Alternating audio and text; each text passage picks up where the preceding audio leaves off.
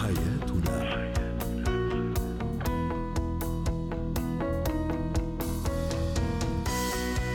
نجدد لكم التحية مستمعين في برنامجكم اليومي حياتنا. ابقوا معنا.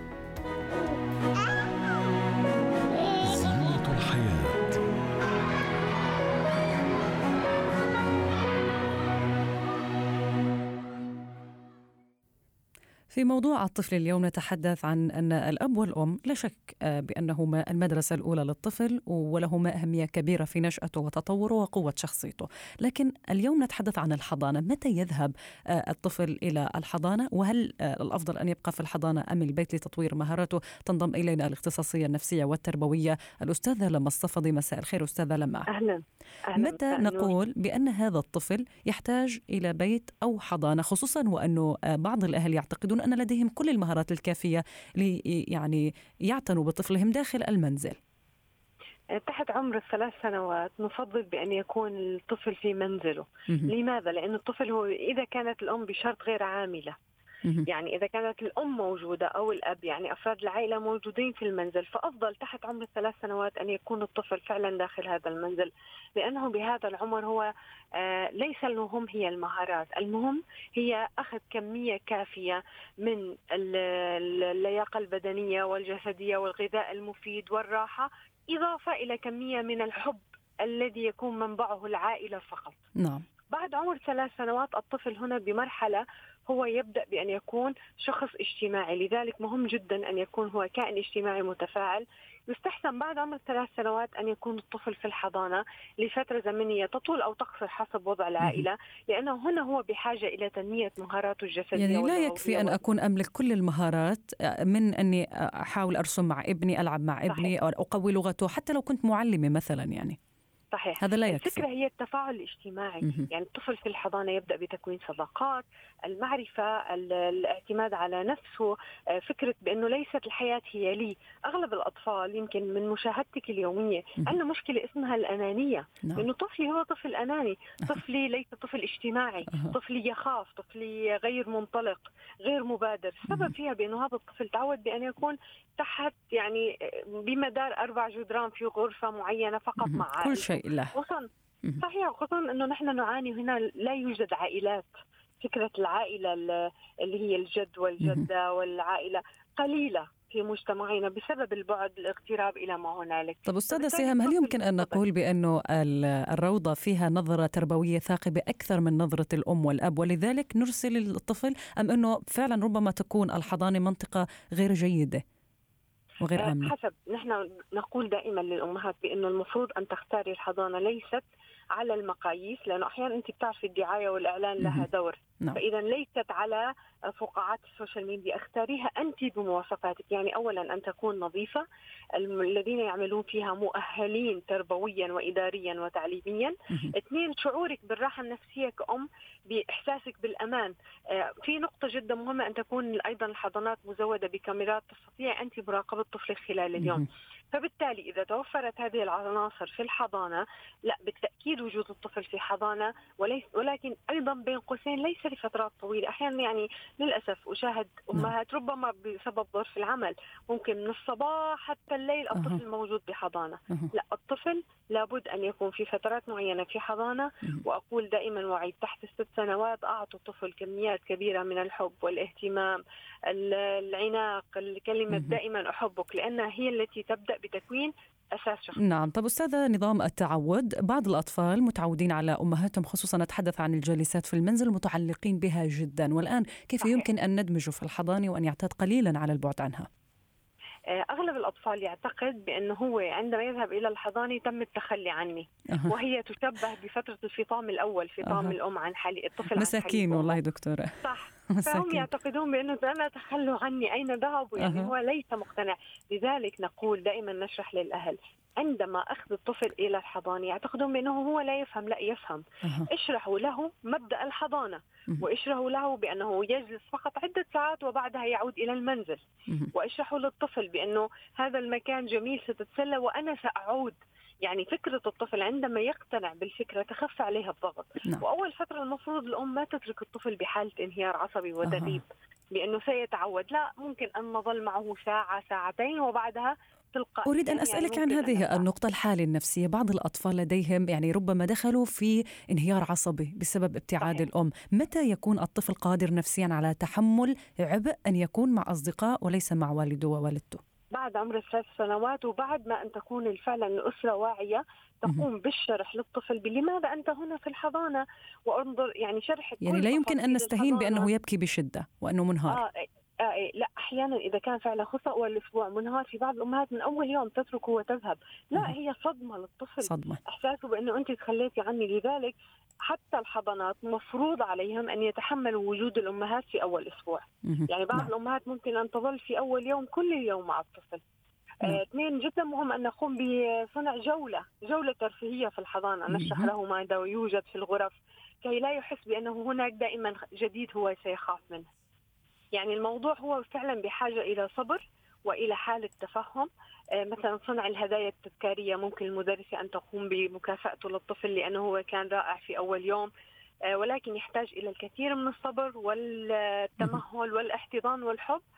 فترة عصيبة على كل الأمهات ولكن نعم. بعد أسبوعين تخف الأعراض. نعم. ماذا عن الأم التي تتعامل مع الطفل بعصبية بعناد؟ ربما لا تكون أيضا لديها القدرة على تحمل كل هذه الأمور التي يمر بها طفلها. ماذا نقول لهذه الأم؟ كيف يمكن أيضا هي أن تقدم العطف والحنان والمحبة أكثر للطفل؟ صحيح. إيه، آه، دائما الأمهات يقولن بأنه فاقد الشيء لا يعطيه. أه. لا يعطيه. إذا كان ابنك على المحك لابد أن تعطيه. لأنه آه، هون التجربه أصعب. هذا الطفل بهذا العمر نحن مسؤولون عنه أمام الله وأمام أنفسنا؟ لأنه هو أمانة. لذلك نعم. هي رسالة لكل الامهات تقول لهم دائما مهما كانت مشاكل الحياة كثيرة مهما كانت الخذلان الذين تعيشوا آه، متنوع مهما صدمات الحياة كثيرة ولكن أكبر إنجاز في الحياة هم الأطفال. نعم. لذلك ننصح كل الأمهات إذا أنت عصبية لا تتعاملي مع الموقف. يعني تقنية التنفس وعدي للخمسة يمكن البعض يضحك. ماذا سأستفيد إذا أنا عديت للخمسة. ولكن يعني اليوم هي مبادرة. جربوا الفكرة. إذا أنت بحالة عصبية وأمامك طفل يبكي لا تقومي بردة فعل. ابتعدي عنه قليلا.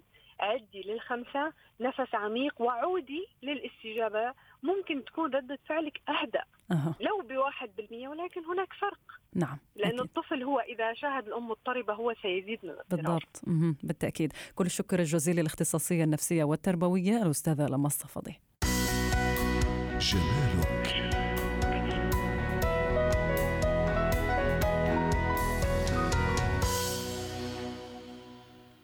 في فقرة الجمال نتحدث عن شفط الدهون. نحن نعرف شفط الدهون في مناطق مختلفة من الجسم كاليدين مثلا أو منطقة البطن.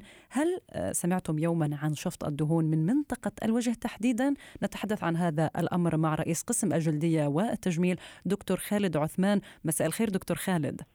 أهلا وسهلا مساء النور. الآن نعرف المستمعين والمستمعات على تقنية شفط الدهون من منطقة الوجه تحديدا لأنه البعض يخاف فقط من من عملية ذكر الفكرة. آه، هو الشفط الدهون من الوجه مش بس لزيادة الوجه علشان كمان شد الجلد.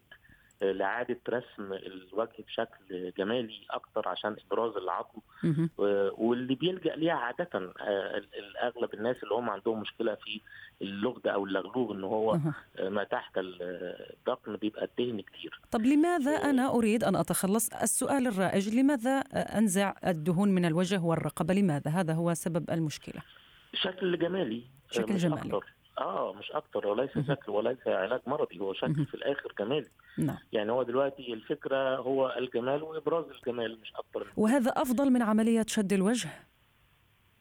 هو إحنا بنلجأ ليه لو كان الدهن كتير آه، كفوليوم يعني كحجم كبير وفي نفس اللحظة لازم يتشد الوجه بس يتشد الأفضل بالليزر أو بحاجة اسمها J-Plasma آه عشان الجلد ينكمش ونحفز الكولاجين.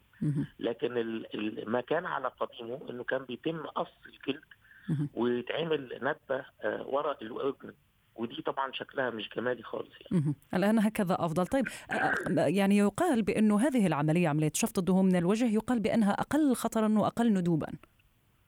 ما هي ما فيش ندوب تعتبر لأن انت بتفتحي فتحة صغيرة كأنها خرم وممكن تبقى غرزة وممكن كمان تتقفل بالتسخين أو بالليزر فكأن ما فيش فيه أي جرح موجود. نعم. آه تاني حاجة إنه في نفس اللحظة بيتم شد الجلد يا إما بالليزر يا إما بالتبريد اللي هو ال J-Plasma بحيث إن الجلد ياخد ملامح الوجه يعني يبقى ماسك على العظمة بتاعة الفك يبرزها وفي نفس الوقت يبرز الشدة بتاعة الوجه نفسه إذا ما كانش فيه مشكلة في العضلة نفسها. فل... لأن مع العمر بيحصل فيه سقوط في الوجه بشكل عام سواء كان على مستوى الجلد سواء كان على مستوى الدهن سواء كان على مستوى العضلة. وحتى لما بنكبر قوي قوي قوي بيوصل إلى إن العظم نفسه بيحصل فيه ضمور اللي هو مع السن الكبير قوي يعني اللي هو السن فوق ال 70 وما إلى ذلك. بس الفكرة إن كل مستويات أو طبقات الوجه بيحصل فيها سقوط أه. فبالتالي إحنا بنبقى عايزين نرفعها نعم. في ناس كمان مع هذا السقوط بيبقى عندهم دهن كتير موجود في أماكن مش مرغوب فيها أو حصل سلايدنج للدهن إنه حصل إن الدهن مكانه اتزحلق نعم. فبقى مكانه كان في شوية في الخد نزل بقى حوالين البق فعمل أه. الكسرة اللي حوالين البق أه. طيب من أجل أن نقلل التجاعيد بالتأكيد هناك عمليات ربما ممكن أن تعرف عليها سمعت عن التقشير وأنه مفيد جدا لنقلل التجاعيد قبل الدخول لعملية شفط دهون الوجه هي الفكرة في التقشير إنه بينفع زي ما قلت لحضرتك إنها طبقات يعني طبقات. هو دلوقتي الطبقة الخارجية الجلد. فإحنا لو قشرنا الجلد أخرنا إن إحنا هن يعني هنقشر طبقة لا تتعدى ال 3 مللي أو ال 4 مللي هتشيل التجاعيد اللي هي السطحيه الخفيفة. لكن التجاعيد اللي فيها حجم نزل يعني كأن الخد نزل عمل تجعيدة كبيرة عميقة في النيزوليبيا اللي هو حوالين الأنف والفم أو تحت في المارونيت اللي هي حوالين الفم أو حوالين الجولاين اللي هو الفك دي ساعتها محتاجة إنها تتشد شد نعم. مش بس تتقشر تقشير من الأكثر يعني يستعمل هذا العلاج الرجال أم النساء؟ والله هو النساء بشكل عام أكتر لكن في الآونة الأخيرة بقت الرجالة زاد الطلب على اللي هو يعني الا تلاحظ دكتور يعني إنه الرجل يبتعد عن عملية التجميل للوجه قدر الإمكان اذا لا يعتبر هذا حل له يعتبر يعني. ما هو يعتبر في شك بشكل عام نعم. أغلب الناس ما بتحبش الجراحة. نعم. ولا بتحب تخش أوضة عمليات. لكن الجو ده ما يعتبرش عملية لأنه ممكن يتعمل ببنج موضعي فبالتالي ممكن يتعمل في غرفة أي نعم بس بنج موضعي وال وال والكلاينت أو العميل صاحي لأنه ما بنسموش مريض لأنه لأنه مش مرض أصلا يعني أه. نعم. فهو بيبقى بيكون صاحي وواعي للي بيحصل تاني حاجة ممكن يبقى في شد خارجي وإحنا ما بنلجاش إلا لو فعلا في احتياج لأن كل حاجة لو اتعملت مش باحترافية أو بجهاز مش كويس لأن انت ممكن يبقى شفط بس يسيب الجلد أو كدمات بعديها أكتر من اللازم لو ما حصلش شد للجلد. فلازم يكون الجهاز فيه شفط وفيه ليزر.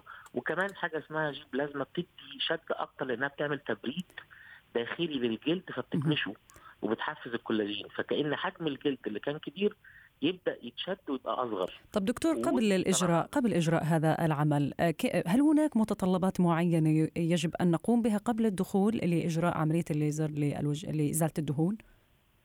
هو طبعا لازم يكون صحيا الإنسان سليم. سكر ضغط أي مشاكل مرضية في الجلد نفسيا يكون مستعد للجراحة أو لإنه يخش يعمل عملية شد أو للتغيير البسيط في الوجه بحيث إن الملامح تبقى يعني أجمل مفروض وفي نفس الوقت يكون فعلا في احتياج. يعني للأسف الشديد برضه بعض الناس بتلجأ سواء إن هو رغبة الكلاينت والدكتور يمشي وراه لمجرد كل منهم لهدف ما. طب متى متى تمنعون شخص رجل أو مرأة من شفط دهون الوجه؟ ما الموانع؟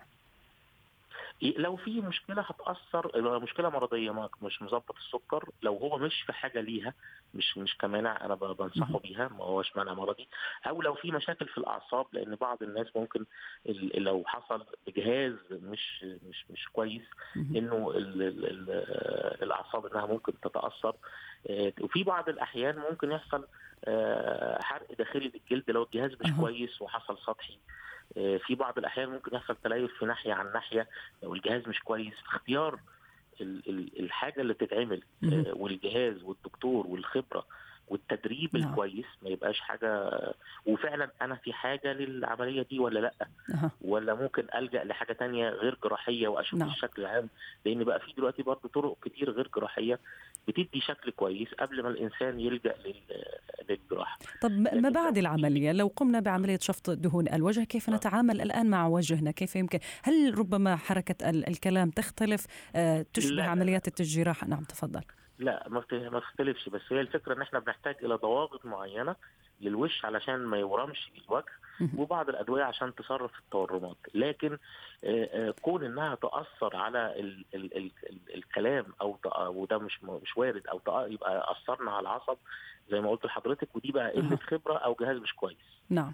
كل الشكر يعني. الجزيل شكرا. كل الشكر الجزيل لرئيس قسم الجلدية والتجميل دكتور خالد عثمان. وصلنا لنهاية حلقة اليوم من برنامجكم. حياتنا يتجدد. اللقاء بكم غدا الخميس في نفس الموعد. مواضيع شيقة بانتظاركم. هذه تحياتي وفريق العمل. دمتم وإلى اللقاء. حياتي